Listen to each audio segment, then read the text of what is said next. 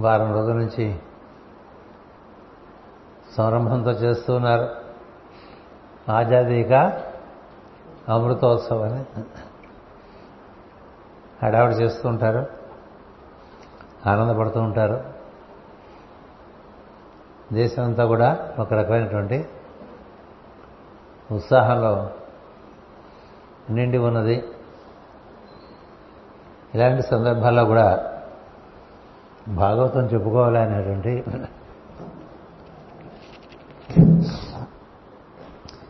ప్రశ్న శరీరం నన్ను వేస్తుంది. ఎందుచేతంటే మాట మాటికి ఏదో రకంగా చిన్న చిన్న ఇబ్బందులు శరీరానికి వస్తూ ఉంటాయి. అది కూడా అంతర్యామి సాధనలో భాగంగా భావన చేసి ముందుకు సాగుతూ ఉన్నాం. మన ఆధ్యా ఆధ్యాత్మిక సాధన లాగానే భారతదేశం యొక్క పురోగతి కూడా అనేక అనేక అనేకమైనటువంటి ఒడిదుడుకులతో సాగుతుంది కదా? ప్రయాణం యోగ సాధన ప్రయాణం లాగానే సాగుతూ ఉంది. అర్ధరాత్రి స్వాతంత్రం రావటం అటుపైన రకరకాలుగా ఇబ్బందులు పడుతూ ముందుకి వెనక్కి ముందుకి వెనక్కి ముందుకి వెనక్కి గుద్దుకుంటూ తనుకుంటూ ముందుకు పోతున్నాం. ముందుకు వెనక్కి తనకుంటూ వెనకపోకుండా ముందుకు పోతున్నాం. అందుచేత ఈ సందర్భంలో మనం చెప్పుకోవాల్సిన విషయం ఏంటంటే భారతదేశం బాగుంటే భూగోళం బాగుంటుంది అనేటువంటిది ఒక సత్యం ఉన్నది మానవజాతి వైవిధ్యంతో కూడి ఉంటుంది. ఎవరికి వారు విడిగా ఉందాం అనుకుంటారు ఎవరి సంస్కృతులు వారికి ఉంటాయి ఎవరి భాష వారికి ఉంటుంది ఎవరి ఆచార వ్యవహారాలు వాళ్ళకు ఉంటాయి. ఇట్లా భూగోళం అంతా చూస్తే ఐరోపా ఖండంలో ఎన్నోసార్లు ఖండం అంతా ఒకటిగా ఉండాలనే ప్రయత్నం సాగుతూ వచ్చి మధ్య మధ్యలో విఫలమైపోతూ వచ్చింది. అది మనకి ఎన్నిసార్లు ప్రయత్నం చేసినా అలెగ్జాండర్ టైం నుంచి నెపోలియన్ బోనపార్ట్ దగ్గర నుంచి ఇటీవల ఐరోపా దేశాలను కూడా కూడి ఉండాలనే ప్రయత్నం కూడా ఎప్పటికప్పుడు దానికి విఘాతాలు వస్తుంటాయి కూడి ఉండటం అనేటువంటిది అంత సులభమైన కాదు విషయం కాదు కలియుగంలో. విడిపోవటం చాలా సులభమైనటువంటి విషయం. ఈ విడిపోయేటువంటి స్వభావం కలిగినటువంటి ఈ కాలంలో మానవులు ఎక్కడికక్కడ దేశాలన్నీ కూడా మొక్కలు మొక్కలు అయిపోతూ ఉంటాయి. భాషాపరంగా సంస్కృతి పరంగా ఆచారపరంగా అలవాట్ల పరంగా. ఇలా ఉండగా భారతదేశం ఒక చక్కని ఉదాహరణగా ప్రపంచానికి ఉంది. అమెరికా దేశంలో అన్ని రాష్ట్రాలు కలిసి ఉంటాం అనేటువంటి ఒక ప్రయత్నం ఈ మధ్య కాలంలో మొదలైంది. భారతదేశంలో అనాదిగా ఉంది. ఇక్కడ ఉన్నన్ని భాషలు కానీ ఇక్కడ ఉన్నటువంటి వైవిధ్యం కానీ మరెక్కడా ఉండదు. అయినప్పటికీ భరతభూమి కలిసి ఉందంటే ఒకటే కారణం. దాని ఎందు అంతర్లీనంగా ఒక యోగశక్తి పనిచేయటం ఋషుల యొక్క సంకల్పం బలంగా ఉండటం కారణం చేత అది పటిష్టంగా ఉంది. యాభై ఏళ్ళ స్వాతంత్రం అప్పుడు మన ప్రధాని అప్పుడు ఉన్నటువంటి ఆయన వాజ్పేయి ఓ మాట చెప్పారు. ఏం సాధించారు యాభై ఏళ్ళలో అడిగితే అడిగితే కలిసి ఉన్నాం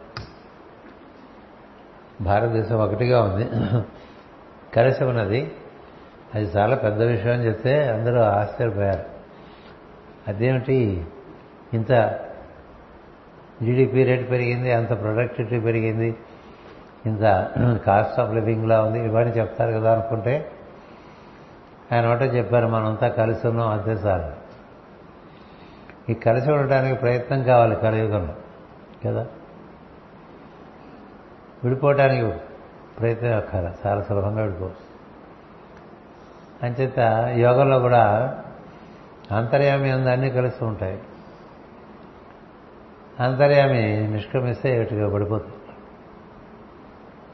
అందుకనే మనం కూడా మన సంస్థల్లో ఎంత వీలుంటే అంత కలిసి ఉండాలనే ప్రయత్నం చేస్తూ ఉంటాం. కుటుంబాలు కూడా అంత వీలుగా ఎంత వీలుంటే అంత కలిసి ఉండాలనే ప్రయత్నం చేస్తారు తప్ప విడివిడిగా ఉందాం విడిపోదాం అనే భావన అది యోగపరంగా కానీ దేశపరంగా కానీ అంత గొప్ప విషయం కాదు. అంచేత డెబ్బై ఐదు సంవత్సరాలు ఉన్న సందర్భంలో అమృతోత్సవం అనేటువంటి భావన మంచి భావన. ఇలాగే భారతదేశం ఎప్పుడు కలిసి పటిష్టంగా ఉండి భారతీయ సంస్కృతి అన్ని దేశాలకు బాగా వ్యాపించింది. వారందరికీ కూడా భారతదేశమే ఒక ప్రామాణికమైనటువంటి దేశంగా కనిపిస్తోంది. వేల సంవత్సరాల నుంచి యుద్ధములు జరగని ప్రదేశం శాంతి కోరేటువంటి దేశం అటుపైన ఎన్ని విభేదాలున్నా కలిసి ఉండేటువంటి పరిస్థితి కష్టాలు నష్టాలు వచ్చినా కలిసి ఉండేటువంటి పరిస్థితి. ఇలాంటివి మనకి మిగతా దేశాల్లో గోచరించవు భారతీయుడి సంస్కృతి భారతీయ యోగ విద్య భారతీయ యొక్క భారతీయుల యొక్క ఆయుర్వేద విద్య భారతీయ కుటుంబ జీవన విధానం ఇలాంటివన్నీ పాశ్చాత్య దేశాలకి బాగా బాగా ఆకర్షణీయంగా ఉంటాయి. ఎందుచేతనంటే వైవిధ్యం ఉండవచ్చు ఏకత్వం ఉండాలనేటువంటిది. సృష్టి ధర్మం అది భారతదేశంలో బాగా నిర్వర్తింపబడుతూ ఉంటుంది. దాన్ని మనం నిలబెట్టే ప్రయత్నం మనం కూడా బాగా లోపల ఏర్పరచుకోవాలి. ప్రాంతీయమైనటువంటి విషయాలు కానీ కులమత భేదాలు కానీ అటుపైన మతములు కానీ భారతదేశాన్ని విడదీయలేదని విడదీయలేవని గుర్తుపెట్టుకోవాలి. అందరూ ఇక్కడ భారతీయులే మొదటి నుంచి ఉన్నవారు. ఒక్కొక్కరు వారి వారి యొక్క అంతఃచేతన అనుసరించి ఒక్కొక్క విశ్వాసంలోకి ఒక్కొక్క మతంలోకి మారుతూ వస్తుంటారు. మనకి వైష్ణవం ఉంది శైవం ఉన్నది సూర్యుని ఉపాసన ఉన్నది శక్తి ఉపాసన ఉన్నది గణపతి ఉపాసన ఉన్నది. అనేక అనేక ఆరాధనలు మనకు ఉన్నప్పటికీ ఒకే దేవుడిని గురించే ఇవన్నీ మనం ఆరాధన చేస్తున్నప్పటికీ ఒకే దైవము ఇన్ని రకాలుగా ఆరాధన చేస్తున్నాం అనేటువంటి భావన మనకున్నది. అలాంటి భావనే ఇతరులు కూడా దైవమును పూజ చేసినప్పుడు అది కూడా దైవం యొక్క సంకల్పం అని భావించడం అనేటువంటిది భాగవత మార్గం. అంటే భాగవత మార్గంలో ఉన్నప్పుడు ఇతర మతముల యొక్క నిరసన కానీ విసర్జన కానీ ద్వేషము కానీ ఉండటానికి అవకాశం లేదు. ఎందుచేతంటే సృష్టి అందు ఏర్పడేవన్నీ కూడా భగవత్ సంకల్పంతోనే ఏర్పడతాయి. మనకన్నీ నచ్చచ్చు నచ్చకపోవచ్చు. మనకు నచ్చిన పద్ధతిలో మనం ముందుకు వెళ్తూ ఉంటాం. బాగా పరిణతి చెందిన కొద్దీ అందరినీ మనం అంతర్యామి దృష్టితో చూసినప్పుడు అందరూ ఒకే ప్రయాణంలో ఉన్నారనేటువంటి మనకి భావన కలిగినప్పుడు ఇంక ఇబ్బంది కలగదు. ఈ ప్రయత్నం భారతదేశంలో బాగా సాగుతూ ఉన్నది. మనం కూడా ఆ ప్రయత్నంలో భాగంగా ఉండాలి. అందుచేత మనకి ఇవ్వబడినటువంటి మూడు రంగుల జెండా తెలుగుదేశంలోనే పుట్టింది అది. అది క్రమంగా దేశానికి మన తెచ్చింది. అందులో ఉండేటువంటి పైన ఉండేటువంటి రంగు మనకి త్యాగాన్ని చెప్తుంది ధైర్యాన్ని చెప్తూ ఉంటుంది. ధైర్యానికి త్యాగానికి తర్వాత ఉబుకుతున్నటువంటి ఉత్సాహానికి ఆ రంగు మనం సంకేతంగా తీసుకుంటాం. ఏం చేస్తున్నప్పటికీ శాంతియుతంగానే చేసుకుందాం అని చెప్పేటువంటిది మధ్యలో ఉండేటువంటి తెలుపు రంగు. అందరూ బాగుండాలి అందరూ పోషింపబడాలి అందరికీ పుష్కలంగా ప్రకృతి సంపదలు అందాలి అనేటువంటి భావన ఇచ్చేటువంటి ఆకుపచ్చ రంగు. ఇలాంటివన్నీ మన జెండాలో ఉన్నాయి. ఈ జెండా మనం ఒకటి ఆదరించాలి రెండు గౌరవించాలి. అవకాశాన్ని బట్టి అందరూ ప్రతి ఇంట్లో కూడా చిన్నగానో పెద్దగానో దాన్ని మన్నిస్తూ అది చక్కగా ఎగిరెట్టుగా చూసుకుంటూ ఉండాలి. ఎవరో మనకు చెప్పగల ఏమైనా చెప్తే చేయాల్సిన పనులు మనంగా మనం చేయాల్సిన పనులు. కానీ చెప్తే కానీ చేయని పరిస్థితికి వచ్చాం కదా. రోజు ప్రార్థన చేసుకోండి అని ఎవరు చెప్పాలి? అయినా చెప్తాం కదా. అంటే మనకి ప్రాథమికమైన విషయాలు కూడా మర్చిపోతూ ఉంటాం కాబట్టి ఈ పవిత్ర ఉత్సవం సందర్భంగా ఇప్పుడు మనకి జెండాకి ఒక ప్రత్యేకమైన స్థానాన్ని మనుషుల మనసులో ఏర్పరిచే ప్రయత్నం జరుగుతుంది. దాంతో మనం కూడా సహకరిద్దాం. ఇంకటి పైన మనకి హంసగుహకులు వీరిలోకి ప్రవేశించడానికి మనో మార్గం ఒకటి చెప్పాం. మనలో మనసులో కలిగేటువంటి భావములకు భావములకు మధ్య ఉండేటువంటి అంతరాయంలో అంతర్యం కనిపిస్తాడు. ఇక్కడ నవనితం కూర్చున్నాడు పక్కన గోపాల్ గారు కూర్చున్నారు వారి మధ్య ఉండేటువంటి భాగంలో చూడంటాం కదా అది అంతర్యం కుర్చీకి కుర్చీకి మధ్యలో చోటు కనిపిస్తుంది కదా అంతర్యం అంతర్యం అంటే నీ గోచరించే దాని మధ్యలో ఉండేటువంటిది రెండు వస్తువుల మధ్య కూడా ఉంటాడు రెండు వస్తువుల ఎందు కూడా నిండి ఉంటాడు. ఏదైనా రెండు గోచరించే వాటి మధ్య ఉంటాడు రెండింటి ఎందు నిండి ఉంటాడు. ఆ మధ్య ఖాళీగా కనిపించే చోట్లో ప్రస్ఫుటంగా ఉంటాడు. ఎందుచేతనంటే దానికి ఈ రూపముల యొక్క అంతరాయం లేదు. అందుచేతనే మనకి రెండు చెవుల మధ్య రెండు కళ్ళ మధ్య ఇలా చెప్పాను కొన్ని జంక్షన్ పాయింట్స్. ఇవన్నీ ఒక విధానం. అంటే to see the interval between two objects to see the interval between two objects is a practice బయట సెల్ అలా చూడటానికి మొదలు పెడితే ఏమవుతుందంటే క్రమంగా వస్తువులోనూ వస్తువులు బయట కూడా అదే ఉన్నదని తెలుస్తుంది. ఇది ఒక ఉపాసన వాసుదేవ ఉపాసన. ఇది జ్వాలకులు గారు బాగా ఎక్కువగా చెప్తూ ఉంటారు. వస్తువులకి కింద అందరూ చూస్తుంటారు. వస్తువుకి వస్తువుకి మధ్య ఉండేటువంటి ఖాళీలో చూడమని. ఆ ఖాళీలో నీకు ఎక్కువ కనిపిస్తాడు. ఆ ఖాళీలో చూడటానికే ఒక భావానికి ఒక భావానికి మధ్య చూడమంటారు. ఒక భావం ఒక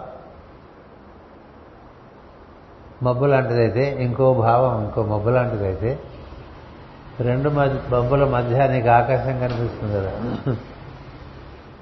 ఆకాశం ఆధారంగా ఈ మబ్బులు ఏర్పడుతూ ఉన్నాయి. కాబట్టి మబ్బులకు ఆధారమైన ఆకాశాన్ని చూడటానికి మబ్బుల మధ్య ఎట్లా చూస్తామో. అంతర్యామిని చూడాలంటే భావానికి భావానికి మధ్య చూడమని ఒక విధానం ఇచ్చారు.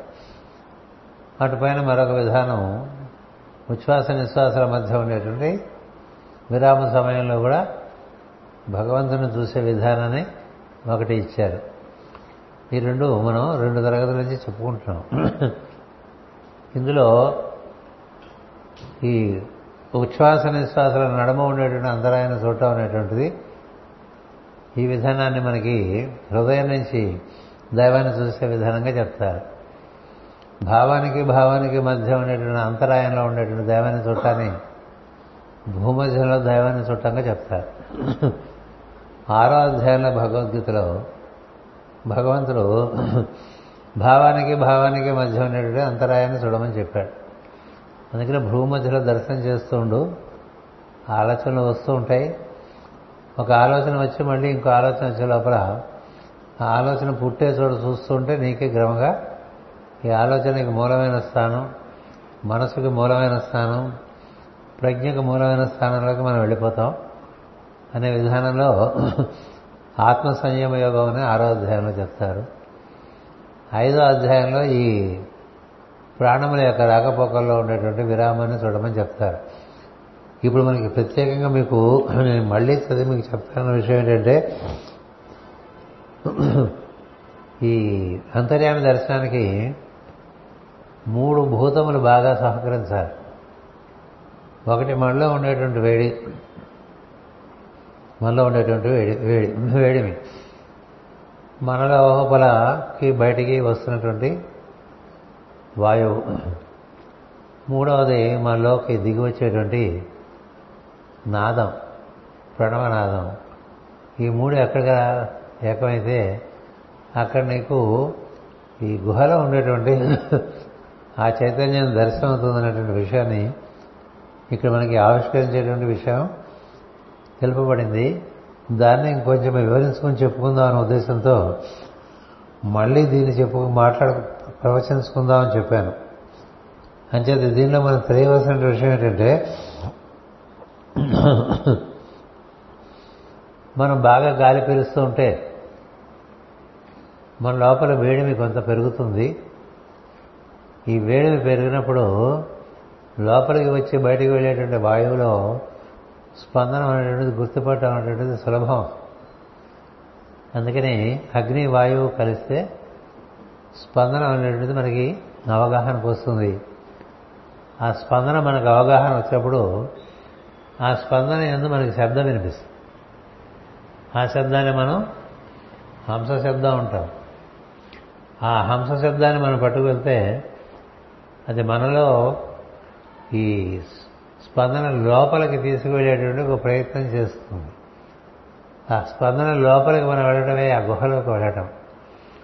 అలా వెళ్ళినప్పుడు వీళ్ళు వినపడేటువంటి ఈ హంస గీతం అనండి హంసనాదం అనండి హంస శబ్దం అన్నది ఇంకొంచెం ప్రస్ఫుటంగా వినిపిస్తుంది. వినిపించి లోపలికి వెళ్ళిన స్పందనము ప్రాణస్పందనము ఉదాహరణ స్పందనంగా మారి అది ఈ అగ్ని యొక్క వేడుక చేత స్పందన ఇంకా పెరుగుతూ వస్తూ ఉంటుంది. వాయువు సహకరిస్తూ ఉంటుంది. ఈ సోహం అనేటువంటి శబ్దం వినిపిస్తూ ఉంటుంది. ఈ మూడు కలిస్తే కనుక సమాన వాయువు అనేటువంటి స్థితిలో మనకి ఈ స్పందనము ఉదాహరణ వాయువు అనేటువంటి స్థితికి చేస్తుంది ఇది బాగా ప్రయత్నం చేయాలి.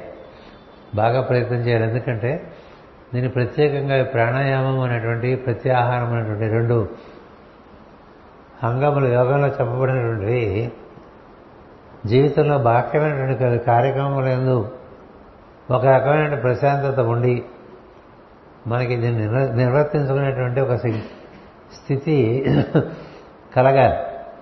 బయట కార్యక్రమాల్లో చిక్కుకుపోయినటువంటి ప్రజ్ఞ ఇందులో ప్రవేశించడానికి అవకాశం ఉండదు. మనసులో ఉన్నటువంటి ప్రజ్ఞ బాహ్యమైనటువంటి విషయాల్లోకి వెళ్ళిపోతూ ఉంటుంది. అది ఇంద్రియాలను పట్టుకుని బాహ్యమే వెళ్ళిపోయింది అందుకని ఇంద్రియములు మనస్సు శరీరము దాని ద్వారా ప్రజ్ఞ బాహ్యం అవుతూ ఉంటుంది.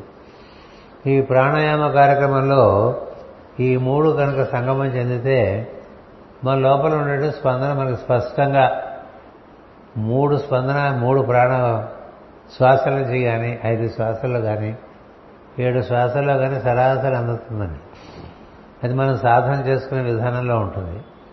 అది చేసుకోగలిగితే మనం ఈ లోపలికి వెళ్ళడం అనేటువంటిది వీలు పడుతుంది. అలా వీలు పడ్డప్పుడు దానిని మనకి ఆధారంగా చేసుకుని మనం ఉదాహరణ వాయువు ద్వారా ఊర్ధగతి చెందుతూ ఉంటే క్రమంగా ఏం జరుగుతుంటే మనసు ప్రజ్ఞ ప్రజ్ఞ మనసులో ఉన్నటువంటిది శ్వాసలోకి శ్వాస నుంచి స్పందనలోకి స్పందనలోంచి సూక్ష్మ స్పందనలోకి రావటం వల్ల ఈ ఈ శ్వాసకి ఈ వేడి మీద చూడవటం వల్ల ఇది పైకి ఊర్ధ్వగతి దాన్ని కల్పిస్తూ ఉంటే ఈ వాయువు ఉదాన వాయువుగా మారి ఊర్ధ్వగతి చెందుతూ ఉంటే ఈ శబ్దానికి లోనించి క్రమంగా వెలుగు కనిపించడం మొదలు శబ్దము ముందు మనకి గోచరించేటువంటిది. తర్వాత క్రమక్రమంగా అదేదో సూర్యోదయం అవుతున్నట్టు తెల్ల తెల్ల వాడుతున్నప్పుడు మనకు ఒక కాంతి కనిపిస్తుంది కదా. అప్పటికింకా సూర్యుడు రాడు. కానీ తూర్పును చూస్తే క్రమక్రమంగా కాంతి వస్తూ ఉంటుంది. అలాగే మనలో కూడా కాంతి దర్శనం జరుగుతూ ఉంటుంది. ఆ కాంతి దర్శనం జరుగుతుంటే మనం దాన్ని పట్టుకుని ముందుకు వెళ్ళడం అనేటువంటిది ఆసక్తిని బట్టి ఉంటుంది. అందుకనే ఈ కార్యక్రమం చేసుకోవడానికి ప్రాత సమయం కానీ ప్రశాంతమైన సమయం కానీ ఎక్కువగా మనకి చెప్తూ ఉంటారు. అలాంటి కార్యక్రమాన్ని కనుక నిర్వర్తించుకుంటే ఈ లోపలికి జీవుడు ఈ ఇంద్రియాల లోకాల్లోకి వెళ్ళడం. మామూలుగా ఏమవుతుందంటే ఈ దక్షిణ ఇప్పుడు ఇప్పుడు నడుస్తున్న దక్షిణ కథలో ఆయన ఇంద్రియ లోకాలకు వచ్చాడు. మనం మారిష అని చెప్పుకున్నాం కదా. ప్రచేతసులు మారిష ఈ ఆసక్తి కలగటం బయట ప్రపంచం మీద రుచి కలగటం ఆకలి కలగటం ఆ రుచిని బట్టి ఆకలిని గుర్తించి బాక్యంలోంచి విషయాలు లోపలికి గ్రహించడం ఆ తర్వాత ఇంద్రియముల ద్వారా విషయములను గ్రహించడం దాంట్లో రుచి ఏర్పడటం రకరకమైన విషయములు ఇంద్రియములంతా మనకి అందిస్తుంటే జీవితాన్ని అనుభూతి చెందుతూ ఉంటాం బాహ్యంగా. ఈ బాహ్యానుభూతి జరుగుతుండగానే అందులోకి తను విచ్ఛిన్నుడైపోకుండా ఉండటానికి తాను హృదయశ్రై ఈ హృదయం మంది ఉండటానికి ఈ హంసగుహ్యమైనటువంటి ఒక సాధన మనకి నిలకడ ఇస్తుంది. మన మళ్ళీ సమీకరణ చేసుకుంటూ ఉంటుంది. ఐదు ఇంద్రియాల్లోకి వెళ్ళిపోయినటువంటి ప్రజ్ఞ శిలవల పలవలుగా వెళ్ళిపోతుంది. తర్వాత వాక్కు ద్వారా మరొక విధంగా వెళ్ళిపోతుంది. ఐదు ఇంద్రియములు వాక్కు ఈ ఆరు విధాలుగా కూడా ప్రజ్ఞ వాక్యంలోకి బాగా వెళ్ళిపోతూ ఉంటుంది. ఈ వెళ్ళిపోయేటువంటి ప్రజ్ఞను మళ్ళీ సమీకరణ చేసుకోవాలంటే ఇది ఒక మార్గం ఉన్నది ఇది లేకపోతే ఇంక మరి బయటికి వెళ్ళిపోయినటువంటి ప్రజ్ఞ అంత సులభంగా లోపలికి రాదు అని చెప్పడం కోసం ఈ ప్రస్తావన ఇక్కడ తీసుకురావటం జరిగింది.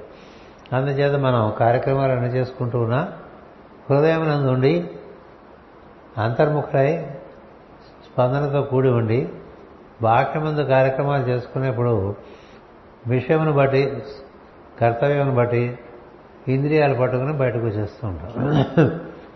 లేదంటే నువ్వు ఇంద్రియ వశమైపోతావు. ఇంద్రియ వశమైపోయినటువంటి వాడు చాలా కాలానికి కానీ మళ్ళీ వెనక్కి రాలేడు. ఏం అవి కొన్ని వేల దారులు బయటకు ఉంటాయి. లోపలికి వచ్చే దారి ఒకటే. బయటికి వెళ్ళే దారులు వేలాది వేలు అంటే కన్ను ఎన్నో రకాలుగా చూపిస్తుంది. చెవి ఎన్నో రకాలుగా రకాలుగా వినిపిస్తూ ఉంటుంది. అలాగే పంచేంద్రియాలు అలాగే వాక్కు వీటి వల్ల బాగా బతికిడిపోయేటువంటి వాడికి ఒక అపాయం ఉన్నది. ఎందుకు తనక తను కోల్పోతాడు. తను తాను కోల్పోయే పరిస్థితి వస్తుంది. తను తాను నశింపు చేసుకునే పరిస్థితి వస్తుంది. అందుచేత ఎన్ని పనులైనా బయట చేసుకో. పనులైపోయిన తర్వాత హృదయం దగ్గరికి వచ్చాయి ఎన్ని పనులైనా బయట చేసుకుని పనులు అయిపోయిన తర్వాత ఇంటికి వస్తున్నాం కదా. ఆ ఇల్లు ప్రతి మానవుడికి స్వస్థానం అంటే హృదయము అని చెప్పారు. ఈ స్వస్థానానికి వచ్చేస్తూ ఉండాలి మధ్య మధ్యలో. ఈ స్వస్థానానికి రాకుండా మనం వెళ్ళిపోయామనుకోండి తప్పిపోతాం. మన చిన్నప్పుడు కూడా ఆడుకునేప్పుడు ఓ పెద్దవాడిని కూర్చోబెట్టి చోట కదలేనావాడిని అమ్మంటాం కదా? ఇక ఆడుకుంటూ ఉంటాం. ఎవరైనా అలసిపోతే వాళ్ళ అమ్మ దగ్గర వచ్చి కూర్చుంటే వాళ్ళు అవుట్ అయినట్టు కాదు. ఈ లోపల ఒకళ్ళొకళ్ళు ఆడుకుంటూ ఒకళ్ళొకళ్ళు ముట్టుకుంటూ అవుట్ అవుతారు ఎప్పుడైతే స్వస్థానానికి చేరావో అప్పుడు నువ్వు అవుట్ అవు కదా? అలాగా మనకి మనం అవుట్ అయిపోకుండా ఉండాలంటే బాహ్యంలో ఇరుక్కుపోకుండా ఉండాలంటే ఇది ఒక స్థానం ఉన్నది దీన్ని ఇది ఎక్కడనంటే మనకి హృదయానికి చేరకముందే దీనికి దారులు ఉన్నాయని చెప్పి చెప్పారు. ఋషులు. మామూలుగా మానవుడు బొడులో ఉంటాడు. రకరకాల కోరికలతో. అందుకని బయటకు వెళ్ళిపోతూ ఉంటాడు బొడ్లోంచి అందుకని బొడ్డు నిండా ఆలోచనలు ఉన్నాయని చెప్తూ ఉంటాం.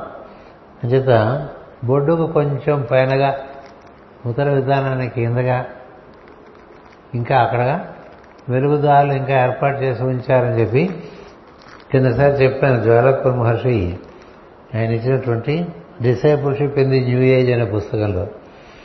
ఏదేమైనప్పటికీ అంతర్యామ దర్శనానికి ఇది ఒక ఉపాయం అని చెప్పి మనం గమనించి దాన్ని ఏమైనా ప్రయత్నం చేయగలిగితే చేయండి. ఒకటి కృష్ణుడు ఇచ్చిన ధ్యానం మనకు భూమధ్యంలో దర్శనం చేయటం. భావాలు వస్తూ ఉంటే వాటిని గమనిస్తూ ఉంటాం. కొంత దూరం భావంతో పోయినా మళ్ళీ మన భావంలోకి వెళ్ళిపోయాం కదా అని తెలియంగానే గుర్తు రాగానే వెనక్కి వచ్చేస్తాం మళ్ళీ మొదలు పెడతాం. మళ్ళీ భావం వస్తుంది. అది పట్టుకుపోతుంది. ఒక్కొక్క భావం ఒక్కొక్కసారి మని పిల్లల్ని ఎత్తుకుపోయినట్టుగా ఎత్తుపోతారు మరి ఎత్తుపోయే పిల్లవాడు మళ్ళీ ఓహో సగం దూరం ఉండిన తర్వాత మనం ఇక్కడ వెలుగును చూడాలి కదా అన్న భావంతో మళ్ళీ అది గుర్తు రాగానే మళ్ళీ వచ్చేస్తాం. అందుకని ఈ వెళ్ళిపోతున్న భావాలు ఎలా వెళ్తున్నాయో గమనించు అంటారు.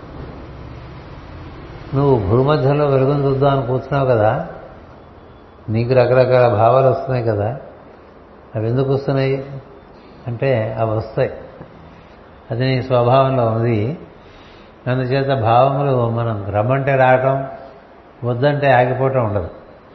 కాకపోతే వాటికి శిక్షణ వ్యవస్థ ఏంటంటే నేను నిలకడగా ఇక్కడ కూర్చుంటాను. ఇక్కడి నుంచి వైదొలగను అనేటువంటి ఒక స్థితిలో కూర్చుని ఒక భావంతో వైదొలిగినా మళ్ళీ తెచ్చి అక్కడ పెట్టుకోవడం ఇది చాలా కాలం చేయాలి. దీనికి చాలా అభ్యాసం కావాలి. బాహ్య విషయంలో వైరాగ్యం కావాలి. అప్పుడే ఇది లభ్యం అవుతుందని చెప్పి శ్రీకృష్ణుడు చెప్పాడు ఆత్మ సంయమ యుగంలో. దీనికి రెండో విధానం శ్వాసను పట్టుకుని ప్రజ్ఞనం. మనసులో ఉండేటువంటి ప్రజ్ఞను శ్వాస మీద పెడితే శ్వాసకి మనసుకి రెండింటికి మూలస్థానం స్పందనం.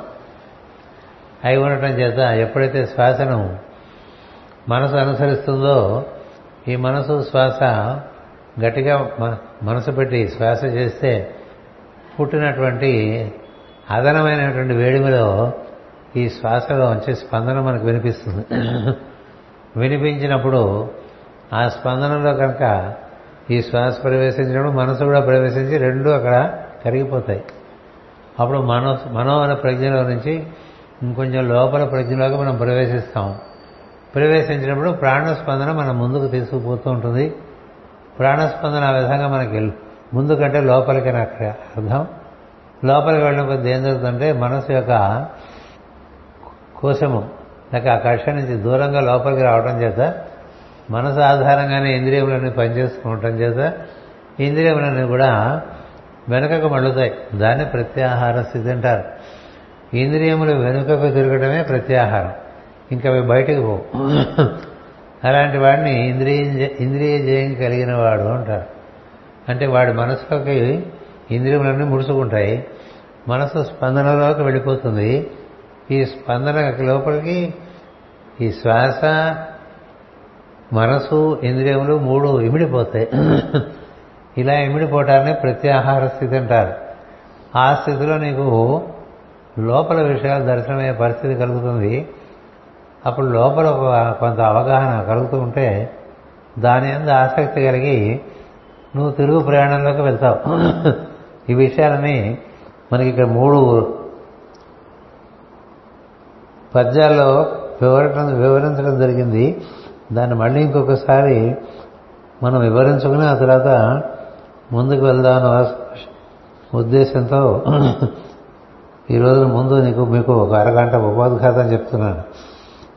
నాకు పరిస్థితి ఏర్పడింది ఏంటంటే ఈ పుస్తకం అక్కడ పెడితే నాకు కనబడదు. ఇలా దగ్గర పెట్టుకోవాలి. చేత ఇది దగ్గరగా పెట్టుకుని ఈ లోపల పేజీలు తిరిగిపోయినామో చూసుకుని ఆ తర్వాత చదువుకుందాం.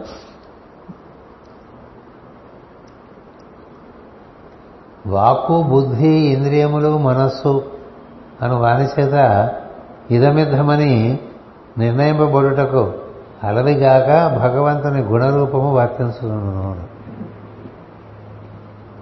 వాక్కు బుద్ధి ఇంద్రియములు మనస్సు అని వారి చేత ఇదమిద్దమని నిర్ణయింపబడుటకు అలవిగాక భగవంతుని గుణరూపం ఉన్నది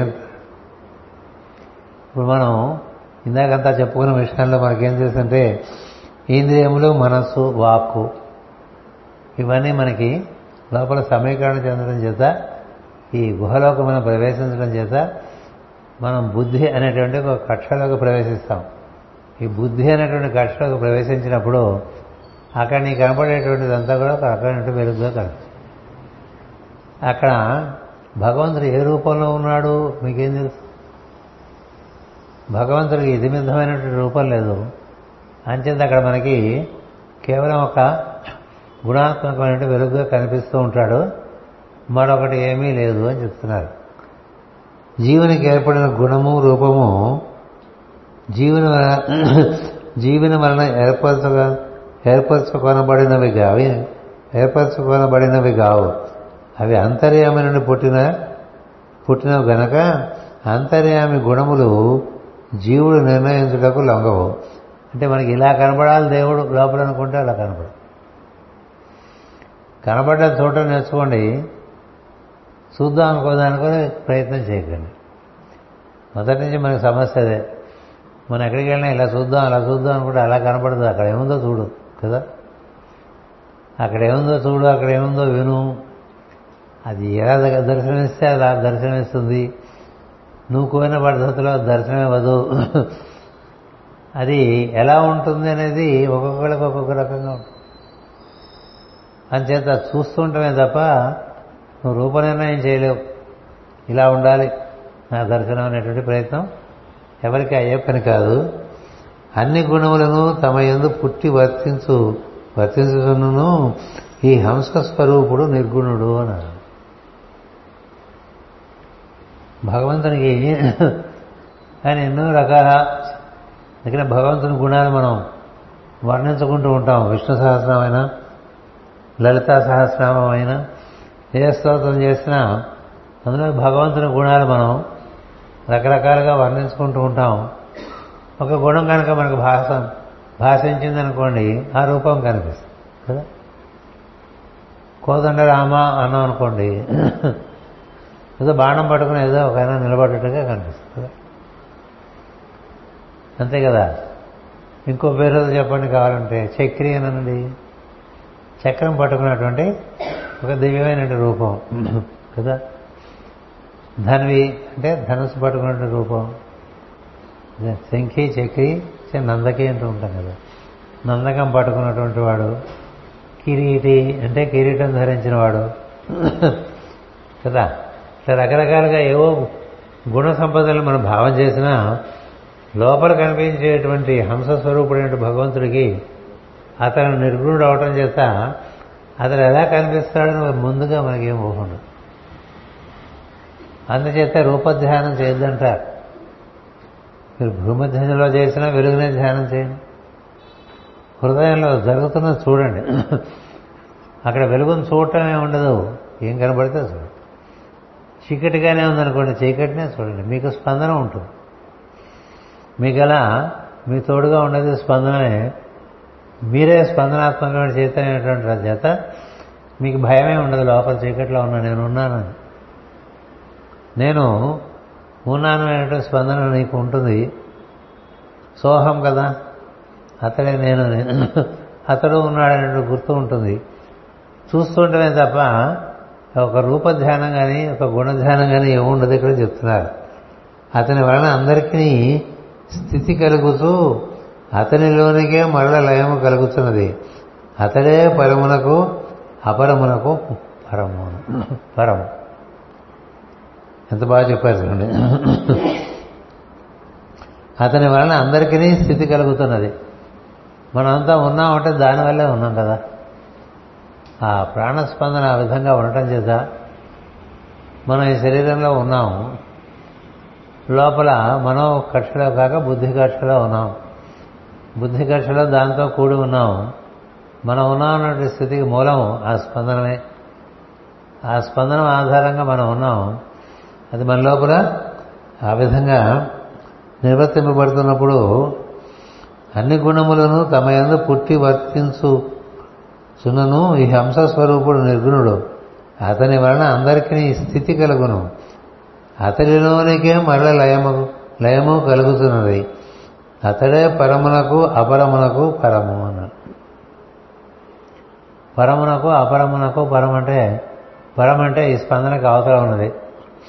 అపరం అంటే దానికి ఇటు తమిళంలో అపరం అనే పదం ఉంది కదా. అపరం అపరం అంటే అతరాత అతరాత అని అర్థం. అందుకని అటు ఇటు కూడా ఉన్నది అదే కదా.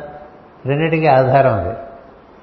పరమునకు అంటే రెండైంది కదా అది. ఒకటి రెండుగా కనిపించినప్పుడు పరమే అపరమైంది. అటు అపరంగానూ ఉంది ఇటు పరంగానూ ఉంది. రెండింటికి ఆధారంగా కూడా పరమే ఉంది.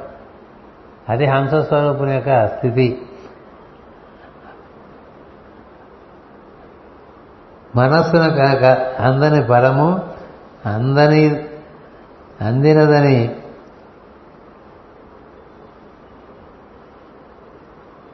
మనసునకు అందనది పరము మనసునకు అందినది అపరము.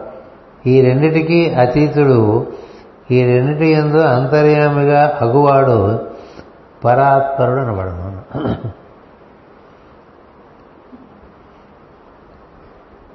పరాత్పరరావు అని మాకు ఒక స్నేహితుడు ఉండేవాడు.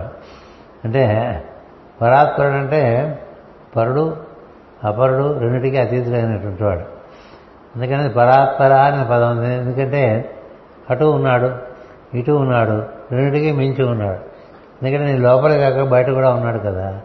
అందుకని అతడి మనసునకు అందని పరము మనసునకు అందినది పరము మనసునకి అందనిది మనసునకు అందనిది పరము అందినది అపరము.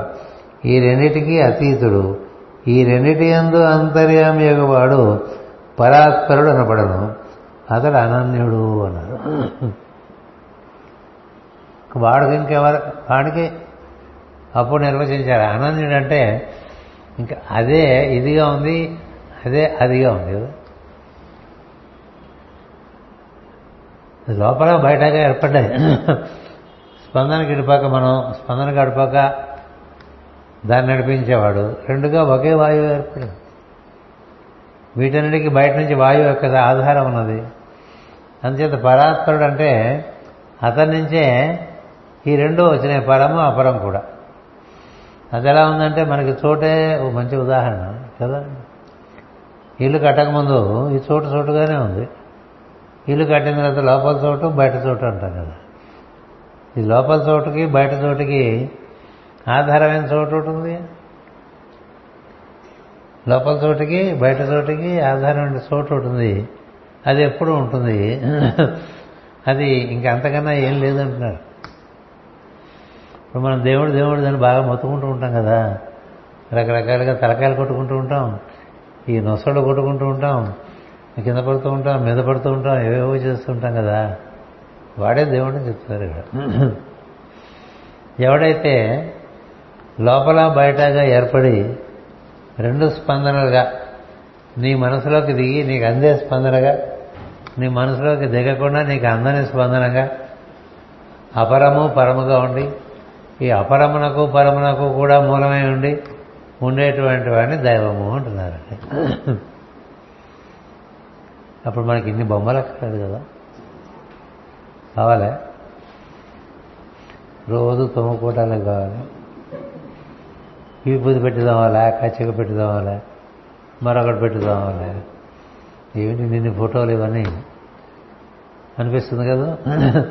ఇది తెలిసిన వాళ్ళు ఎవరు వాళ్ళందరూ వీళ్ళని పెట్టుకోరు?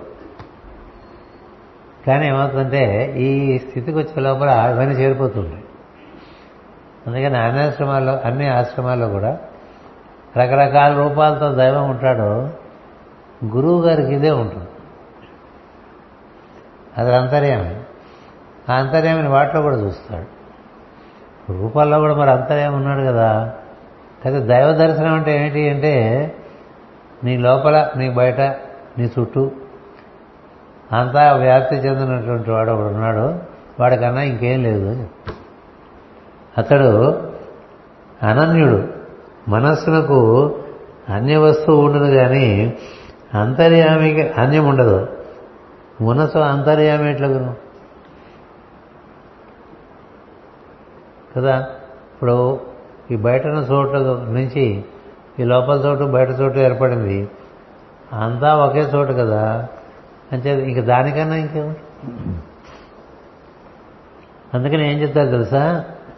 భగవంతుడు కదలలేడని చెప్తారు. కదలేడు ఎందుకు కదలేడంటే అంతా ఆయనే ఉన్నాడు. ఇంకెక్కడికి కదులుతాడు? అంతా ఆయనే ఉన్నవాడు. ఎక్కడికి కదులుతాడండి? అందుకనే ఆయనకి కదలకుండా ఉంటాడు. అట్లా శాశ్వతంగా ఉంటాడు. మొత్తం నిండిపోయిన తర్వాత ఇంకెక్కడికి కదులుతాడు ఆయన? కదలడు అందుకనే త్యాగరాజస్వామి కూడా పాడుతాడు ఆ పాట. నీకెవరు దిక్కులేదు కదా అంటాడు. నీకు దిక్కు లేదు నీకే దిక్కు లేదు? నీకంటూ ఒక నాథుడు ఎవరు లేరు కదా అంటాడు. ఎందుకంటే ఆయనే నాథుడు అందరికీ కదా? తానే సమస్తానికి నాథుడైన వాడికి ఇంకో నాథుడు ఎక్కడి నుంచి వస్తాడు? అందుకే నువ్వెవరితో చెప్పుకుంటావు? మేమైతే నీతో చెప్పుకోవచ్చు అంటాడు. జాగ్రత్త. అంచేత మనం మన గురించిన అవగాహన పరిమితంగా ఉంటాం. అంతర్యామిలో చేరిపోయామనుకోండి మనకు కూడా ఓహోహో మన పరిమితత్వం కొంతకాలం తగ్గిపోతూ ఉంటుంది. అంతర్యామి భావన ఉన్నంతసేపు. అదే శ్రీకృష్ణుడు చెప్తాడు అనన్యాస్యంతయంతోమా ఏ జనా పరిభాసతే ఎవరైతే అనన్య చింతన ఉంటారో వారి యొక్క యోగక్షేమాలన్నీ నాతోనే ఉంటాను ఎందుకంటే నాలోనే ఉంటారు కదా మీరంతా. ఈ నాలోనే ఉండేవాడిని ఎందు మనం చేరిపోయాం అనుకోండి ఇంక వేరే యోగం ఏముంది? అయిపోయింది యోగం. ఇక క్షేమం అనే ప్రశ్నే లేదు. ఎందుకంటే నీకంటూ ఒక ఉనికి ఉన్నట్టుగా నీకు కనిపించదు వాడు వెనుకే నీ వెనుకగా ఉంటుంది. అంచేత అతడు అనన్యుడు. అన్నిటికీ మొదటి కారమైన ఆ తత్వమును నేను ఆశ్రయింతును అంటున్నాడు దక్ష దక్షుడు. ఇది తత్వదర్శనం అంటే. ఇప్పుడు తత్వం అంటే తత్వం కదా? తత్ నీవు అదే అని చెప్తూ ఉంటుంది నీవు త్వం తత్ తత్ త్వం అదే నీవు. ఈ అదే నీవు అనేటువంటిది గుర్తున్న వాడికి ఇంకేం అక్కర్లేదు. ఎందుకంటే అంతా అదే ఉంది. ఇవాళ పొద్దున మొట్టమొదటి ఏదో ఒక కొత్తగా ఒక కుర్రవాడు అమెరికా నుంచి ఏదో మ్యూజిక్ ప్లేయర్ ఒకటి ఇచ్చేళ్ళాడు. నిన్న అది ఇవాళ ఓపెన్ చేద్దామని గురుప్రసాద్ ఓపెన్ చేసి ఒక పాట పెడితే అందులోంచి ఏమొచ్చిందంటే తత్వజీవత్వం అని వచ్చింది. మొదటి పాట. ఈ జీవుడు ఎవరు వాడే కదా? తత్వమే జీవుడుగా ఉందామని ఇలా తయారు చేసుకున్నట్టండి బాగుంటుందని. అందుకని బ్రహ్మణి తత్వ జీవత్వం అని సదాశివ బ్రహ్మేంద్ర సరస్వతి పాడారు. అంటే సదాశివ బ్రహ్మేంద్ర సరస్వతి మానస సంచలనే అది కూడా ఆయన ఇచ్చింది. అన్ని తత్వపరంగానే ఉంటాయి. అందుకని దైవ దర్శనం కోరేవాళ్ళు చిట్ట చివరిగా ఏం చేయాలంటే అంటే ఇంక నాకు దైవం తప్ప ఇంకో అన్వేషించడానికి ఇంకేం లేదు సృష్టిలో అనుకునే వాళ్ళు ఎక్కడికి వెళ్ళాలంటే వాళ్ళ లోపలికి వెళ్ళాలి. వాళ్ళ లోపలికి వెళ్తే వాళ్ళకి ముందుగా కనిపించేది శ్వాస. ఆ శ్వాస ముందు మనం మనసు పెడితే మనసుకు ఉత్సాహం ఉత్సుకత ఉంది కాబట్టి ఆ రెండు ఒకదాంతో ఒకటి అనుసంధానం చెందితే లోపల వేడిని సహకరిస్తడం వలన మనకి చక్కగా ఈ స్పందన కార్యక్రమం మొదలవుతుంది. స్పందన మనసులో ఉండేటువంటి మన ప్రజ్ఞ చేయట్లేదు. దానికి అతీతమైన ప్రజ్ఞ అంతకన్నా లోపల ఉన్నది మన లోపల. సో అందుకని అటుపక్క నుంచి ఆ ప్రజ్ఞ ఇటుపక్క నుంచి ఈ ప్రజ్ఞ లోపల బయటగా నడుస్తూ ఉంటుంది. ఆ ప్రజ్ఞ దర్శనం మనకైనప్పుడు అయినప్పుడు అది అంతర్యామిగా అందరి ఎందు పనిచేస్తున్నట్టుగా తెలుస్తుంది. క్రమంగా అంతర్యామిత్వంలోకి మనం ప్రవేశించడం ప్రారంభించినప్పుడు ఇంక మరి రూపములు గుణములతో సంబంధం లేని బ్రహ్మము దొరుకుతాడండి. అందుకనే ఇక్కడ దైవము నిర్గుణుడు అన్నారు. నిర్గుణుడు అంటే ఏంటంటే ఆయనకి ఇంకా ఇలా ఉంటాడు అలా ఉంటాడు ఇలా ఇంకేం చెప్పడానికి. ఇలా ఉంటాడు దైవం చెప్పడానికి ఏం లేదు. అప్రతర్క్యం అవిజ్ఞేయం అంటాం కదా. ఆసీదిదం తమోభూతం అప్రజ్ఞాతం అలక్షణం అప్రతర్క్యం అవిజ్ఞేయం ఏం చెప్పడానికి ఉండదు ఉంటుంది. దాన్ని దర్శిస్తూ ఉండవచ్చు. దాని గురించిన గుణములు చెప్పడానికి బాగా దాంతో దర్శనం మనకి కుదిరితే మనం కూడా అందులోకి వెళ్ళిపోవటం వల్ల మనం కూడా ఉండం. కాసేపు మనం ఉండం. ఆ తర్వాత మళ్ళీ మనం వస్తాం. మనకి గుణాలు ఉంటాయి. మన గుణములు బట్టి మనం కొంచెం దైవానికి రూపాలు ఏర్పరచుకుంటూ ఉంటాం తప్ప దైవానికి రూపము లేదు గుణము లేదని చెప్తున్నారండి ఇక్కడ. ఇదొక ముఖ్యమైన విషయం. మీరు గుర్తుపెట్టుకోండి. అందుకనే మనకి ఆకాశం దైవం ఉంటాడు. ఆకాశ శరీరం బ్రహ్మ అంటుంది. తైత్రీయ ఉపనిషత్. అంటే అంతటా వ్యాప్తి చెందినటువంటి వెలుగు ఆయన శరీరం అని చెప్తుంది. కదా? ఆకాశం అంటే అంతులేక ప్రకాశం ప్రకాశిస్తున్నది ఆకాశం. అదే ఆయన శరీరం అని చెప్తారు. ఆ ఆకాశ శరీరంలో కూడా చాలా ఇంకా లోతు లోతు లోతు లోతు చాలా ఉంటుంది. అవి కూడా చెప్తారు తైత్రీయ ఉపనిషత్తులో. అంచేత ఆకాశ శరీరమే బ్రహ్మమైనప్పుడు అది నీ లోపల కనిపించినప్పుడు నీకు ఎలా కనిపిస్తుంది? చోటలే కనిపిస్తుంది. లేదా నీలంగా కనిపిస్తుంది. లేదా తెలుపుగా కనిపిస్తుంది. ఇంకా మిగతా రంగులన్నీ నీ బట్టి కనిపిస్తుంది నీ బట్టి కనిపిస్తుంది ఆదిత్యవర్ణం తమస తపస పరస్తాత్ అంటారు కదా. చీకట్లకు వెనకాల ఉండేటువంటి వెలుగు తెల్లగా ఉంటుంది అంటారు కదా. అలాగే ఈ తెలుపే బాగా లోతులో గడిపోతే నీలమైపోతుంది తెలుపు లోతులో నీలంగా కనిపిస్తుంది. అంతులేని తెలుపు రంగు నీలం. అందుకని తెలుపు లేకపోతే నీలం చెప్పుకుంటూ ఉంటారు. దానికి ఒక రూపం లేదు దానికి ఒక గుణం లేదు. గుణములు రూపములు తర్వాత ఏర్పడిన విషయములు. అందుచేత ఇక్కడ దర్శనం మనకి ఈ ఈ స్తోత్రంలో దర్శనం చేసే స్తోత్రంలో అలాంటి అంతర్యామని నేను ఆశ్రయిస్తున్నాను అని చెప్పాడండి. ఎంతమంది సంభాషించుకొనుతున్నానో వారి హృదయములందు అతడు ఒక్కడే హంసస్వరూపుడై ఉన్నాడు. మనం ఎన్నో మాట్లాడుకుంటూ ఉంటాం ఎన్నో చేస్తూ ఉంటాం ఏదో రకంగా కార్యక్రమాలు జరుగుతూ ఉంటాయి. అందరికీ మూలం హంస స్వరూపుడే కదా. అది ఉండబట్టే కదా. అందుచేత అదొకటి చెప్పారు. అలాంటి హంస స్వరూపుని సంభాషింపవర్ణనతో కావలసినది ఉచ్ఛ్వాస నిశ్వాసలు కంఠధ్వని మనసు కదా. అవి ఆ హంస స్వరూపుని నుండియే వ్యక్తమగుతున్నవి అని చెప్పి అటుపైన ఇద్దరు వాదించుకొనుతున్నప్పుడు అందు వాదించవలసిన విషయము భేదించినట్టు విషయము మరల సమ సమ్మతించినట్టు విషయము అని అనియు ఈ అంతర్యామి అయిన నీయందే ఉత్పన్నమవుతున్నావు కదా. అంతే కదా ఎక్కడ? ఈ ఈ గొట్టంలోంచైనా ఆ గొట్టంలోంచైనా వచ్చే శబ్దాన్ని ఈ స్పందనలోంచి మనం మాట్లాడుతున్నాం. అందరికీ మూలం వాపకి ఒకటే కదా. అంచేత అన్నిటికీ అదే మూలం కాబట్టి వాక్కును వినేప్పుడు అంతర్యామి దర్శనం చేస్తుంది. ఎవరు మాట్లాడినా కంఠధ్వని ఉంటుంది కదా? రెండోది ఉచ్ఛ్వాస నిస్వారం ఉంటాయి కదా? శ్వాస పెంచకుండా ఎవరు మాట్లాడలేరు కదా? వాక్ ఉంది శ్వాస ఉంది మాట్లాడటానికి మనసు ఉంది. ఆ మూడు చెప్తున్నారు ఇక్కడ. ఇద్దరు వాదించుకొనిస్తున్నప్పుడు వాదించవలసిన విషయము భేదించినట్టు విషయము మళ్ళా సమర్థించినట్టు విషయము అని ఈ అంతర్యామి అయిన నీయందే ఉత్పన్నమవుతున్నవి వారు వాదించుకున్నటకు కావలసిన మోహము వ్యామోహము కలుగునవి కలిగించినవి గుణములు. ఈ గుణములను అనంతముగా తన ఎందు కలిగి ఉన్న ఆ మహాత్ములకు నమస్కరించేదను అన్నాడు. ఇక్కడ అంతర్యామికి నమస్కారం పెట్టట్లా ఈ మాట్లాడుతున్న వాళ్ళ గురించి చెప్తున్నారు. అంటే మనం మనం వాదించుకోవడం వేరు. మహాత్ములు తత్వదర్శనమైన వాళ్ళు ఆ తత్వం గురించి ఈయనోడు చెప్తుంటే ఆయనోడు చెప్తుంటాడు ఆయనోడు చెప్తుంటే ఈనోడు చెప్తూ ఉంటాడు వాళ్ళ ఎందు భాషిస్తున్నది ఎవరంటే అంతర్యామి అంటున్నాడు. అందుకని తత్వ విచారం జరిగే చోట వాక్ ఇటు నుంచి అటు అటు ఇటు దానికి మళ్ళీ భేదించేట్టుగా ఇంకోటి ఇంకోటి ఇట్లా వస్తూ పోతూ వస్తూ పోతూ జరుగుతూ ఉంటుంది. దాని మీద మాత్రం ఈ వాక్కు ఎలా కలుగుతుంది?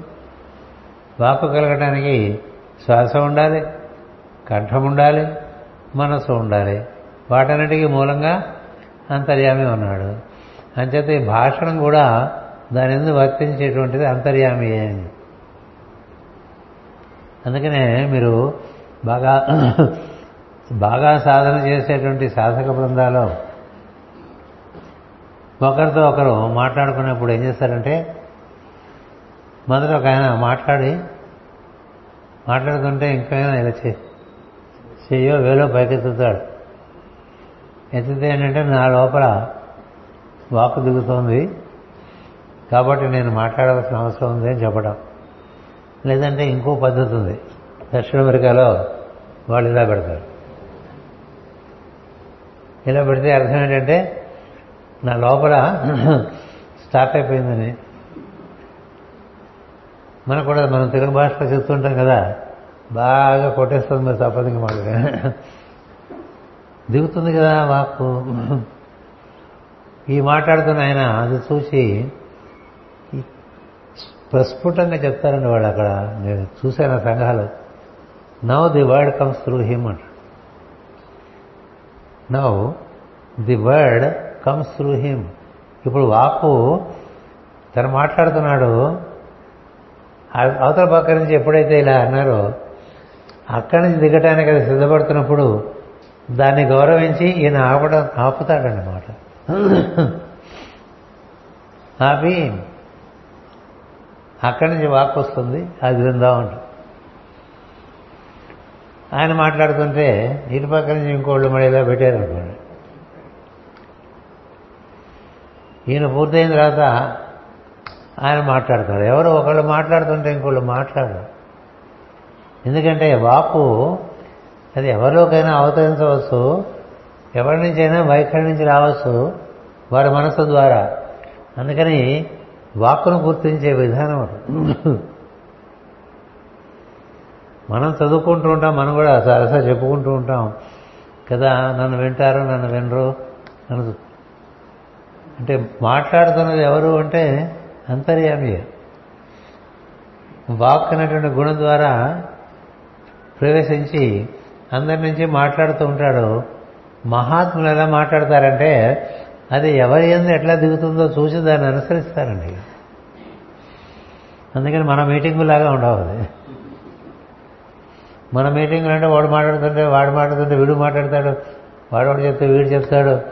వీడు వాడు మాట్లాడుకుంటే పక్కన ఇంకోటి మాట్లాడుకుంటూ ఉంటారు. అంతా ఒక రకమైన కూరగాయల సంతాలే ఉంటుంది మనం మాట్లాడుకుంటూ ఉంటాం. పెద్ద పెద్ద సభలో కూడా అలాగే ఉంటారు. ఎందుచేతంటే వాక్ స్వరూపం తెలియదు వాక్ స్వరూపం తెలిసిన వాడు ఏం చేస్తాడంటే పది మంది మాట్లాడుతుంటే ఆ వాక్ ఏ విధంగా ఎవరి నుంచి అవతరిస్తుందో చూస్తూ ఉంటాడు. అలా ఉండేటువంటి వాళ్ళు ఈ తత్వ విచారం చేస్తున్నారనుకోండి ఒకే తత్వం పది రకాలుగా అవతరణ చెందుతూ ఉంటుంది కదా. ఏకం సత్ విప్రా బహుదా వదంతి అంటాం. ఇవే రెండో మూడో వాక్యాలు మనకు తెలుసు అది కూడా మాస్టర్ పుణ్యం. మాస్టర్ సివి అనే బుక్లో రెండు చెప్పారు ఆయన. అది చదువుకున్నప్పుడే లోపల పడిపోయినాయి. ఒకటేమో ఏకం సత్ విప్రా బహుదా వదంతి అని ఒకటి. రెండోదేమో నాయమాత్మ ప్రవచనైన లభ్య అన్నారు. ఈ రెండేమిటో కొంచెం అర్థం చేసుకున్నా నాకు బాగా మంచి విషయాలు ఒకటి ఏంటంటే ఎంత ప్రవచనం చేసినా నీకు నువ్వు అనుభవించాలి తప్ప ఆత్మతత్వాన్ని.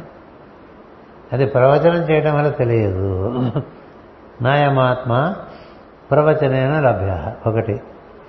రెండోది ఏకం సత్ విప్ర బహుదా వదంతి ఒకే సత్యాన్ని ఎన్నో రకాలుగా వాక్ ద్వారా వ్యక్తమవుతూ ఉంటుంది.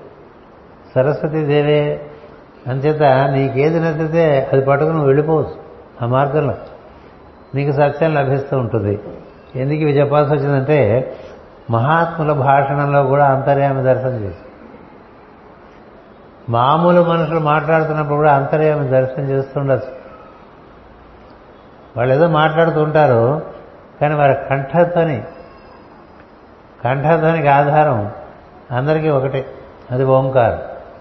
లోపల అది ఓంకారం దిగి వస్తుంటే స్పందనాత్మకంగా స్పోహంగా శ్వాస జరుగుతూ ఉంటే ఆ శ్వాస ఆధారంగా మనం ఈ కంఠధ్వనులు చేయగలుగుతున్నాం. అంచేత ఆ విధంగా రెండు మూడు పొరల లోపలికి వెళ్తే మనకి దర్శనం జరుగుతుందండి. ఏదైనా ఇప్పుడు ఇలాంటి పుస్తకం ఉంటుందనుకోండి అనుకోండి మాకు తెలుసండి భాగవత పద్యాలు కదా అంటారు కదా. అంతేగా? ఇంకా చూపిస్తే ఇంకా చూడండి అంటే తెలుసు కృష్ణుడు ఇస్కాన్ కృష్ణుడు అంట అంటే కృష్ణుడు ఉండగా ఇస్కాన్ కృష్ణుడు ఉంటాడు. కదా? సో ఇంకా బాగా చూస్తుంటే ఆకుపచ్చ రంగులు చెప్తారు నెమరికలు చెప్తారు పువ్వులు చెప్తారు అన్నీ చెప్తారు. కానీ ఇది ముందు కాగితం కదా? ఈ కాగితమే లేకపోతే ఇవన్నీ ఉన్నాయా? ఈ కాగితం ఉన్నప్పుడు ఇవన్నీ లేనప్పుడు కాగితం ఉంది కదా? ఇవన్నీ లేకుండా కాగితం ఉంటుంది తప్ప కాగితం లేకుండా ఇవన్నీ ఉండవు కదా? ఉంటాయా? అంచేత మనకి రూపము రంగు ఇవన్నీ కూడా చిన్న తెరలు వేసినట్టుగా ఉంటుంది అంతర్యామికి. అంచేత అంతర్యామిని చూడాలంటే ఈ తెరలు తీసి చూడాలి. అందుకనే పాట పాడేప్పుడు కూడా తెర తీయగలదా అంటారు. అంటే అక్కడ గుళ్ళో తెరదేమని కాదు మన లోపల తెరదేమని గుళ్ళో తెరదేస్తే మాత్రం నీకేం జరుగుతుంది మొహం? కదా? నీ లోపల తెర తీయాలి. ఈ మనసు అనేటువంటి తెర తీస్తే బుద్ధి అనే కక్షలోకి వెళ్తావు. బుద్ధి అనే కక్షలోకి వెళ్తే అంతకుముందు కనిపిస్తుంది ఇప్పుడు కనిపిస్తుంది కొత్త విషయం కనిపిస్తుంది. బుద్ధి అనే కక్షలో ఇంకా లోపలికి వెళ్ళామనుకో అప్పుడు నీకు ఒక రకమైనటువంటి అనిర్వచనమైనటువంటి ఒక దాన్ని రంగు అంటానికి వీల్లేదండి. ఏ రంగు లేకపోతే అది నీలం అనుకోండి అంతే. ఇప్పుడు మీరు ఆకాశంలోకి వెళ్తారా? ఎంత దూరం వెళ్తున్నా ఇట్లా చోట్లాగానే ఉంటుంది. ఇక్కడ అంశుంది ఆకాశాన్ని మనం చూడలేం కదా. ఎక్కడికి మీరు మీకు ఎంత దూరం వెళ్తే మీకు నీలం తగులుతుంది? ఇట్లాగే ఉంటుంది చోట్లాగానే అంటే పారదర్శకంగా ఉంటుంది. ట్రాన్స్పరెన్సీ ఉంటుంది సారా? అలా ఉంటాడు అంతర్యామి. అలాంటి దర్శనం జరిగిందనుకోండి భగవద్ దర్శనం జరిగింది. అందుకనే చిదంబరంలో వాళ్ళు ఓ ప్రక్రియ పెట్టారు. చిదంబరంలో ఇక్కడ దేవుడు ఆకాశ రూపంలో ఉన్నాడు. మీరు చూద్దాం అనుకుంటే చూడొచ్చు అంటారు తెర వేసేసి ఉంచుతారు. అని చేసి తెర వేసి చూడండి జాగ్రత్తగా చూడండి జాగ్రత్తగా చూడండి ఆ తెర ఒకసారి ఇలా తీసి ఇలా మూస్తాడు. మూస్తే కనబడ్డాడా అంటాడు. ఏముండదు లోపల. ఏముండదంటే ఏముండదు అనేట్టుగా ఉంటాడు దేవుడు. చిత్ అంబరము అని అర్థం. అంటే అంబరము చేరిన చైతన్యం అని అర్థం. అంటే చైతన్యము అంబరాన్ని చేరితే అంటే ఆకాశాన్ని చేరితే అలా ఉంటుందండి. మరి దాన్ని ధ్యానం చేయండి. దర్శన దర్శనం ఆ దర్శనం గురించి చెప్తున్నాడు మరి. ఎంత మంచి విషయం. కదా? మనకి ఏదో పిచ్చి పిచ్చిగా చేసుకుంటూ ఉంటాం. మరి సాధన అనేసరికి దైవం యొక్క స్వరూప స్వభావాలు మనకు ఏమిటంటే ఏమీ లేవు. ఇప్పుడు మన ఇంట్లో పద్యాలు ఈ మధ్య చదవడం మానేశాను. ఎవరు ఈ సుఖమహర్షి ఆయన పద్యాలు చదువుతాడు కదా ముందు? ఆ పద్యాలన్నీ కూడా తత్వార్థనయ మొక్కేదన్ తత్వార్థనయ మొక్కేదన్ తత్వార్థనయ మొక్కేదన్ అని పది పద్యాలు ఉంటాయి. ఎందుకని? ఈయనకి భాగవతం చెప్పాలంటే ఈ వినయానికి భాగవతం అంటే మరి భగవంతుడి యొక్క అవగాహన ఇవ్వటమే కదా. మరి ఆ తత్వం తెలిసిన వాళ్ళు తప్ప భగవంతుడి గురించి చెప్పలేదు మరి ఎంత చూపిస్తే అంత ఇంతనే ఉంది? ఇంతనే ఉంది? అందుకని అది పెద్ద నీలం. నువ్వు ఎంత అందులో మునిగిపోతే మునిగిపో అని చెప్పారు.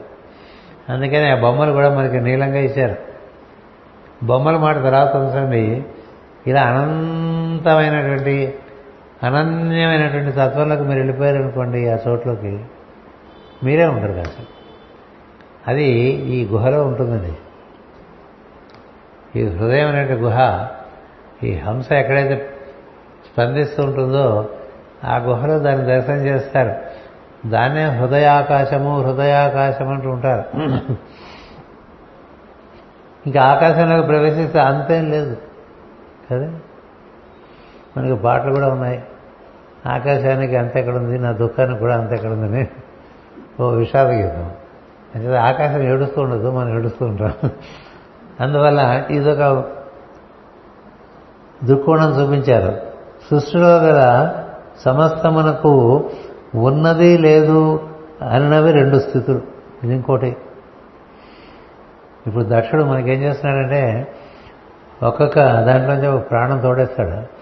అంటే ఏంటంటే ఇవన్నీ తత్వపరమైనటువంటి అవగాహన భగవంతుడి కూర్చి. అందుకని దీన్ని పరిచయం చేస్తాను? పై తరగతిలో మళ్ళీ చెప్పుకుంటుందాం?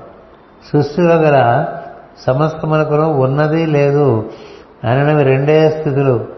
ఆ రెండిటి ఎందును నీవు సమానముగా ఉన్నావు.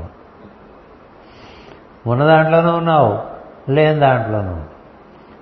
మరి ఉన్న దాంట్లో అంటే ఉన్నట్టుగా కనిపిస్తుంటుంది అదే అక్కడ అది లేనిది కూడా లేనట్టుగా కనిపిస్తుంటుంది. అందుకని ఉన్నది లేనిది ఇందాక చెప్ప కదా వాళ్ళిద్దరి మధ్య చోటు వాళ్ళలో చోటు అని. వాళ్ళలోనూ ఉన్నాడు వాళ్ళ రూపంలోనూ ఉన్నాడు. వాళ్ళ మధ్య ఉండే చోట్లోనూ ఉన్నాడు. వాళ్ళ మధ్య ఏం లేదంటానికి వీల్లేదు. తత్వదర్శనుడికి ఈ మధ్యస్థమైన విషయం కూడా దర్శనం చేస్తూ ఉంటాడు. ఎందుకంటే అందులోంచే అంతర్యామి పలుకుతూ ఉంటాడు. తమాషాగా ఉంటుంది. ఈయన పలకడు ఆయన పలకడు మధ్యలో ఉండి ఆయన పలుకుతూ ఉంటాడు. ఎందుకని? ఈయనకి ఆ దర్శనం ఉంటుంది కాబట్టి అక్కడి నుంచి వింటూ ఉంటాడు. ఇప్పుడు సిద్ధులందరూ అలాగే పలుకుతూ ఉంటారు. వాళ్ళు ఏదో చెప్తూ ఉంటారు వచ్చిన వాళ్ళు అవి ఇవి. ఈయన వింటూ ఉంటాడు. వాడని కాదు. ఆ పక్కనే ఒకటి ఉంటుంది అది చెప్తూ ఉంటుంది. దాన్ని వింటూ ఉంటాడు. అందుకని వీళ్ళకి సరాసరి సమాధానం చెప్పేస్తూ ఉంటాడు. అంచేత దానిని బట్టి ఉన్నవానికి లేనివానికి ఉన్నవారు ఉన్నవారికి లేనివారు లేని వస్తువులు అని విరుద్ధ గుణములు కూడా భ్రాంతులై గోచరించుచుండును. ఇప్పుడు ఇది లేదు కదా అంటాం కదా. లేదు కదా అంటే లేదు కదా అంటే కృష్ణుడు చెప్పేది మొట్టమొదటి అదే భగవద్గీతలో ఉన్నది ఎప్పుడు ఉంది? నీకు కనబట్టలే ఉన్నది ఎప్పుడు ఉంది? ఎవరో వెళ్ళిపోయారంటాం కదా. ఎవడో ఎక్కడికి వెళ్ళిపోవడం అందరికీ? అందరూ ఇక్కడే ఉన్నారు. కొంతమంది కనిపిస్తుంటారు కొంతమంది కనిపించకుండా ఉంటారు. ఈ కనిపించే వాళ్ళంతా కనిపించకుండా అయిపోతూ ఉంటారు. ఈ కనిపించిన వాళ్ళు మళ్ళీ కనిపించేట్టుగా వస్తూ ఉంటారు కదా? అలా చెప్తే మనకు అర్థమవుతుంది కదా?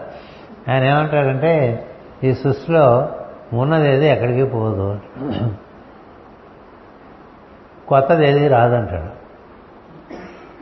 ఎందుకంటే కొత్తగా రావడానికి ఏం లేదు ఉన్నదే వ్యక్తం అవుతూ ఉంటుంది మళ్ళీ అవ్యక్తంలోకి వెళ్ళిపోతూ ఉంటుంది వ్యక్తం అవుతూ ఉంటుంది దృశ్యాదృశ్యంగా ఉంటుంది అదే ఉంటుంది.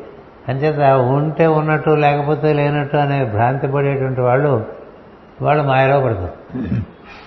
అంచేత ఏదైనా ఉన్నదంటే ఉన్నదంతే. అప్పటికే ఉన్నది నీకు గోచరం కానంత మాత్రాన అది లేదనుకోకూడదు అనేటువంటి ఒక విషయాన్ని ఆవిష్కరిస్తున్నారు.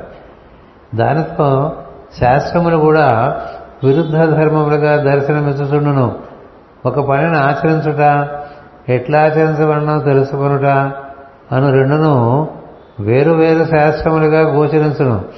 దానితో కొందరు యోగశాస్త్రమని కొందరు సాంఖ్యశాస్త్రమని వేరువేరుగా సాధించుకునే వారు ఉన్నారు వారికిని వీరికిని తమ తమ శాస్త్రములచే ప్రతిబింబపడు వెలుగుగా దర్శనమిస్తున్న గమ్యము నాయందు ప్రసన్నుడుగాక చెప్పుకుందాండి చెప్పుకుందానండి బాగా.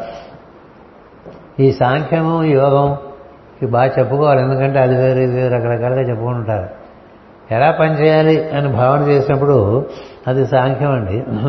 అలా పనిచేసుకోవటం దానికి సంబంధించినటువంటి కర్మయోగం.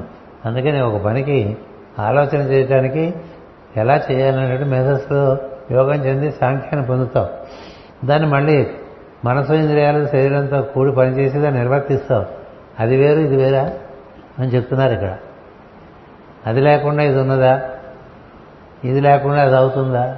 ఒకటే రెండుగా చూస్తే సాంఖ్యయోగులని కర్మయోగులని పిచ్చి పిచ్చి పిచ్చిగా మాట్లాడతారు.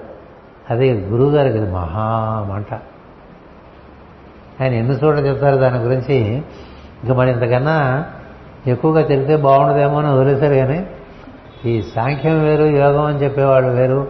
ఈ భగవద్గీతలో ఇన్ని యోగాలు చెప్తారు కదా అవన్నీ ఒక యోగానికి సంబంధించినటువంటి మొత్తం కార్యక్రమం తప్ప సాంఖ్యయోగం అని కర్మయోగం అని జ్ఞానయోగం అని సన్యాస యోగం అని ధ్యాన ఇది లేవు. అది కూడా పై తరగతిలో మనం చెప్పుకుందాం.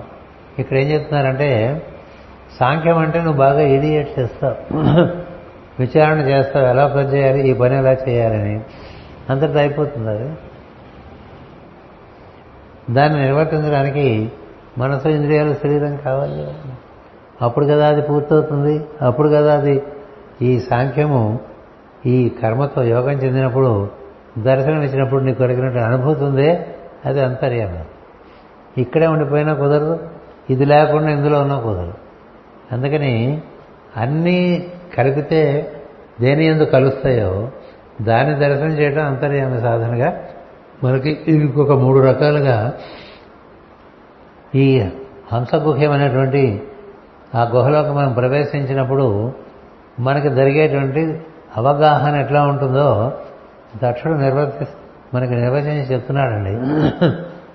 ఇది తెలుసుకుని మనం ఆరాధన చేస్తున్నాం అనుకుంటే ఇది సులభంగా ఉంటుంది కదా? తెలియకుండా చేసుకుంటున్నాం అనుకోండి ఏదో చేస్తూ ఉంటాం.